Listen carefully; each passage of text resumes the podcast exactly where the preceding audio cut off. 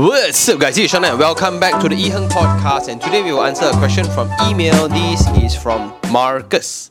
Dear Sean, I have been learning from your videos. It has been informative and helpful. Really appreciate your effort. I am Marcus from JB. Recently, my dad passed away, and the four of us, brother and sisters, are taking turns to look after my rather immobile mom. My place is a three bedroom townhouse occupied by me and my wife, son, and a daughter, which is 19 and 18. Therefore, there's a need to find a place to accommodate this sudden turn of events. The idea is to stay with my mom at the apartment and the kids will stay at the townhouse. We initially intended to rent a place, but after some thoughts, we have decided to purchase an apartment for my retirement later on as well. I am 58 years old, by the way. I have looked at several places and I found Park Regency to be within my budget and liking. I went for viewing news, and sub-sale. The big question here is why a 1 plus 1 bedroom and a 2 bathroom 810 square feet unit would cost 350 for a new unit but a sub-sale unit it seems to be offering at a 280,000 bare unit. This is like a difference of 70,000. Also found out a lot of units in the property portals like Property Guru, Mudah and etc. ranging from 280 to 350,000. Is there an indication that there could be an issue with the apartment? For example, poor management, leakings. I found the apartment environment satisfactory in terms of cleanliness, facilities, and environment upon my visit. It might be a bit busy at the entrance after 6 pm and possibly lots of rental studio units contributing to the hectic pace. However, there's one unit that we felt very uncomfortable with because barely 5 minutes in the unit we were feasted by mosquito. Hmm, should I go for a sub sale? Some units are renovated but just slightly more expensive. I also did inquire about one Bumi lot and the agent said guarantee can get consent but I need to pay 3000 ringgit. Well, I am a bit skeptical. I hope you can give your honest opinion and I would appreciate your advice. Thanks again. I hope to see more of your videos. So thank you very much Marcus for sending in the email. So first of all, my condolences, right, for losing your father. Uh, not easy. And uh, this is a huge topic that I'm about to embark on as well. Like a lot of times that we continue to strive, right? So I'm in my 30s now, so I'm in a stage where I still am fortunate enough to have both parents, my wife's parents, and I have a kid, right? So it's a very fulfilling life as everybody is mobile, everybody is healthy, everybody is just happy. Lah. But when you reach to 40 and 50s, there will be deaths that is coming upon the life, right? And I really do think that we do not talk about death enough. Like what happens to the properties that the parents have? What happens to the arrangement of wealth? What happens to those that he left behind or she left behind? What happens to them as well? So suddenly when husband and wife they can still live together, but suddenly when one party left early, right? What happens to the other one? Right? Suddenly in that one person, how do you then segregate the responsibility among siblings to take care then. Like in this case, right, you all take turns to take care or whatsoever. Maybe they all, all just push to the eldest son and they all chip in by money repayments or whatsoever. So every family has its dynamics. But sometimes these kind of ha- things happen too sudden and we are just not prepared for it until now. La. So I hope that as we continue to just build abundance in our life, right, we need to also stay prepared. Of course, now the goal is to live happily, right? No regrets, enjoy their afterlife after contributing so much to the family, right? After that, what next? If either party goes first, is there a plan in place? That's why now a lot of developers actually come to me and we kind of discuss about this also. Can it be like a dual key? So dual key in this kind of setting works very, very well. The old folk can actually just have a little studio unit, come out only for dinner or lunch, right? Then for the rest of the day, she or he can just stay inside while the family continues living. But can I just buy one now and rent out the studio unit separately first while my main family still live in the main unit of the apartment?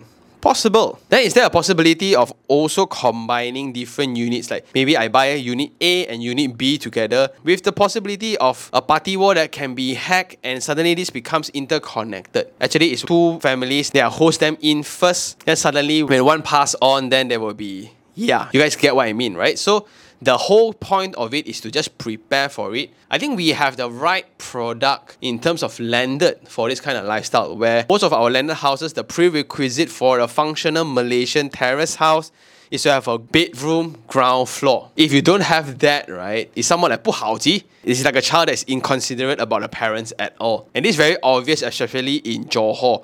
Whenever a house you have no bedrooms ground floor, right? Yeah, this son, uh, no use one uh, this son. But then coming back to Marcus' case, in order to host the mother back, right? Now they are moving to an apartment, and I think it's better actually an apartment for an elderly because there's only one level. So when you move into a landed house, there will be ups and downs, up and down. Unless it's a modern one, where you have a lot of RAM integrated within the design, then it's fine. If not, right, the steps are just gonna kill the knees lah. So the game plan is for Marcus to move in with the mother in the apartment. Just so happen also you want to prepare for your older life as well. I think it's okay. Then the townhouse then left the daughter and the son, then see whoever married. But they're 18 and 19 already, lah, so sooner or later they will get their own place already also. So not too worried. But the main question here is about why there is new and sub-sale property within the same project. So one can be 280,000, which is a sub-sale then the new project by the developer is 350,000. What's the difference? I think this is what we call overhang units. When a particular developer built a tower, right? Not 100% sold all the time, so maybe they sell 80%, 90%, so left remaining units. Then whether you sell out or sell finish or not, you will need to complete the whole building altogether. And now, in this situation you are in right now, they are existing market determined units versus developer units. And it's like an unwritten rule that it's not right for the developer to sell below the market lah. Nobody say they cannot, but just that why are you trashing and throwing prices? Because initially all owners bought the property at a higher price. So when you say it's around 70,000 in difference, right? 350,000 for the project if it's new, then if it's not so new, then it's 280,000 it kind of means that the property maybe is around 330,000 last time when they buy. Then when they hand over keys ready, they include all the discounts in. Most of the time it's around 10 to 15% discount and you minus off, right? Mm. Net price is around 290,000. So now you can have 280,000, maybe it's like a lower unit kind of thing. So it's pretty normal. Plus, you will have the premiums loaded in terms of orientation. So some views you will have more premium, then higher units have more premiums, better facing have more premium. Block A or Block B got more premium. Some they will have fully furnished, some will have not. That's why the comparison of apartments is not as direct as well. So you will need to have like a clear history of what happened last time then sometimes like block A, block B, block C can be different also. Block A was testing water, block B then they were too aggressive, then it was slow selling for very long. Then when block C comes out, then they, maybe I sell slightly higher than block B, but I put fully furnished in. So block C actually becomes a better deal than block B all this kind of thing will happen throughout the construction journey of an apartment. In my opinion, the best thing about your arrangement right now is that you have absolute certainty on the unit that you want. So you can either go for new, and most of the time, if you go for new, you will still be entitled by the packages, the sales packages provided by the developer. For example, maybe free 10%, free MOT, free SPA signing. Then maybe they can give you one year DLP or six months DLP. So it differs from developer to developer. So in your case now, you have the absolute certainty in the actual unit that you want. And when you say some units actually are fully furnished and they are actually slightly pricier, it then depends like whether do you like the furnishing or whether do you like the build quality at the price that you want. So this is an absolute winning site to be in. You can have absolute control on what's the offering. The only difference here then will be the upfront payments that you need to pay. So if you were to buy a sub-sale unit, for example 280,000, you need to pay 10% upfront for down payment, then you will need to pay for the valuation, pay for loan, pay for lawyer, all this kind of thing, which is around 18%. Okay? So if you were to buy directly, then you can take loan maybe 250,000 only instead of a 350,000 directly from the developer. So that's going to be the main difference then and it's for own use then I will not put in all the numbers but it's just good to also know what's the rental rates like just in case lah, right? So the rental rates actually indicates the demand for the particular location. It also somewhat be an indicator for the exit strategy for your next of kin next time. Anyway, I also covered on this topic rather thoroughly. Where Malaysia now we are in this very sweet spot of oversupply. when you have oversupply in the market means that you will have a lot of buildings but not all 100% sold. So you have some leftover units. And unless you go and seek for the units itself or you go and visit the project yourself, right, you will not know there's like maybe one unit left or two unit left by the developer because it's not as cool to showcase that, hey, we actually got units left, like, you want to buy or not. It's not cool for developers to say things like that. So in situations like that, you get to really make that absolute informed decision. If you are particular about feng shui also, you can look at the direction that you want. You can look at the direction in accordance to period 9. And it's not so much about whether the maintenance good or not, not so much about that. It's just not common for developer to sell lower than market. It means that you are trying to clear off, clean your hands and chow. Good luck in your future phase. Imagine this, let's just play the scenario. Imagine developer, okay, like market 280,000, right? Let's go 250. I just want to clear off these 10 units and that's it. And I'm pretty convinced that the market will take up the remaining 250,000 units because I get all those marketing packages directly from the developer at a cheaper price. Some more, why not? But what will the existing customers do? They will curse the developer for their next project. So here, this developer do not protect the interest of the customers at all. They do whatever they need to do. They just throw price, ciao wow so these kind of developers right and even if they change name of the development they will know who is the gm who is the person involved and the name actually continues one it's actually very very scary. Therefore even if they cannot sell right it's somewhat to protect their reputation and branding. And if they were to give you a better price also it will be underground unwritten. Let's say the listed price is 350000 but if you are someone of influence, then they will have a special arrangement for you actually. And since we are here, we can also talk about this. Like if you walk into a sales gallery or you walk into the apartment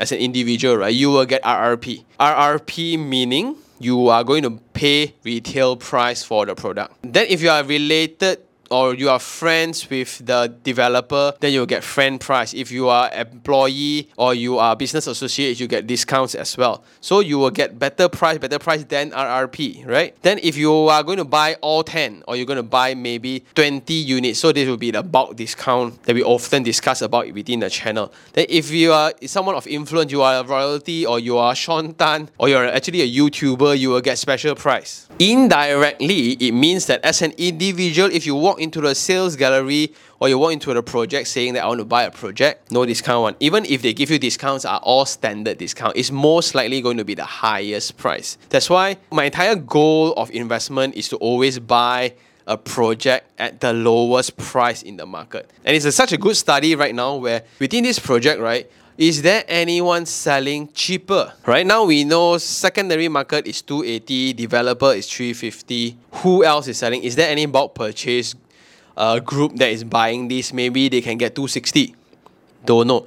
But for me, I find it very, very interesting. When you have different channels of purchasing, you get different pricing of the same product. That's just very, very interesting. And a lot of people do not know this. A lot of people thought that you just walk into a sales gallery, buy, chow. No, no, no, no, no, no, no, no. Right? And I guess that's all. Thank you very much, Marcus, for writing in. And I think you are in that absolute best position to make informed decisions. So it's not going to be too difficult it only depends on which unit you want and how much cash outlay that you want to put it out. If you want absolute zero capital outlay and you leverage everything on the bank, then you just buy new. Lor. But if you want to buy the best value for money, since cash is not an issue, then I will just buy from subsale and I see which unit I want, which design I want. And if you buy into a furnished unit, then if you like the furnishing, it also means that you save time doing yourself like the kitchen is very nice already. Like, I mean, I move in, I don't need to do anymore. It actually saves me time. If not, if I want to move into a new unit, I need to get another new kitchen cabinet, floor, new flooring, floor, new whatever floor. I, uh, you need to wait another two three months before you can move in. And those are also money. Plus, the best part about this is sub sales, you can also nego. When they ask 280, you can go down and hey, hey, help a brother out lah, 268 lah, or 265 lah. And what's the worst thing that can say? No right? So you can always try luck.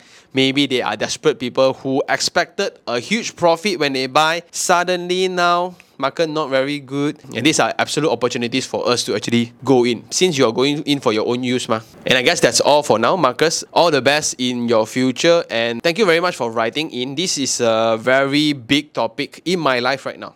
Right? I'm doing a lot like I will calculate everything and I will prepare for absolute everything if I can. And it's, this is one of the topic like what happens if one side of the parent needs to live with us? Suddenly, does the rental house still goes on? Or we need to get a house and how fast can you get a house like now? And how much saving then you will need? How much protection or how much insurance is required? The entire conversations about convenience then also change. No longer you only think about your kids school tuition university workplace right? Now you need to include hospitals as well the clinics as well where the parents hang out as well right? It's a very big responsibility but providing is always good. Providing is always fun. And i guess that's all for this episode. Thank you very much again. And for those who still have any questions regarding real estate do just email me at t-a-n-i-h-e-r-n-g T-A-N-I-H-E-R-N-G at gmail.com or you can just DM me on Instagram, I-H-E-R-N-G and I'll see you guys on the next one. Ciao.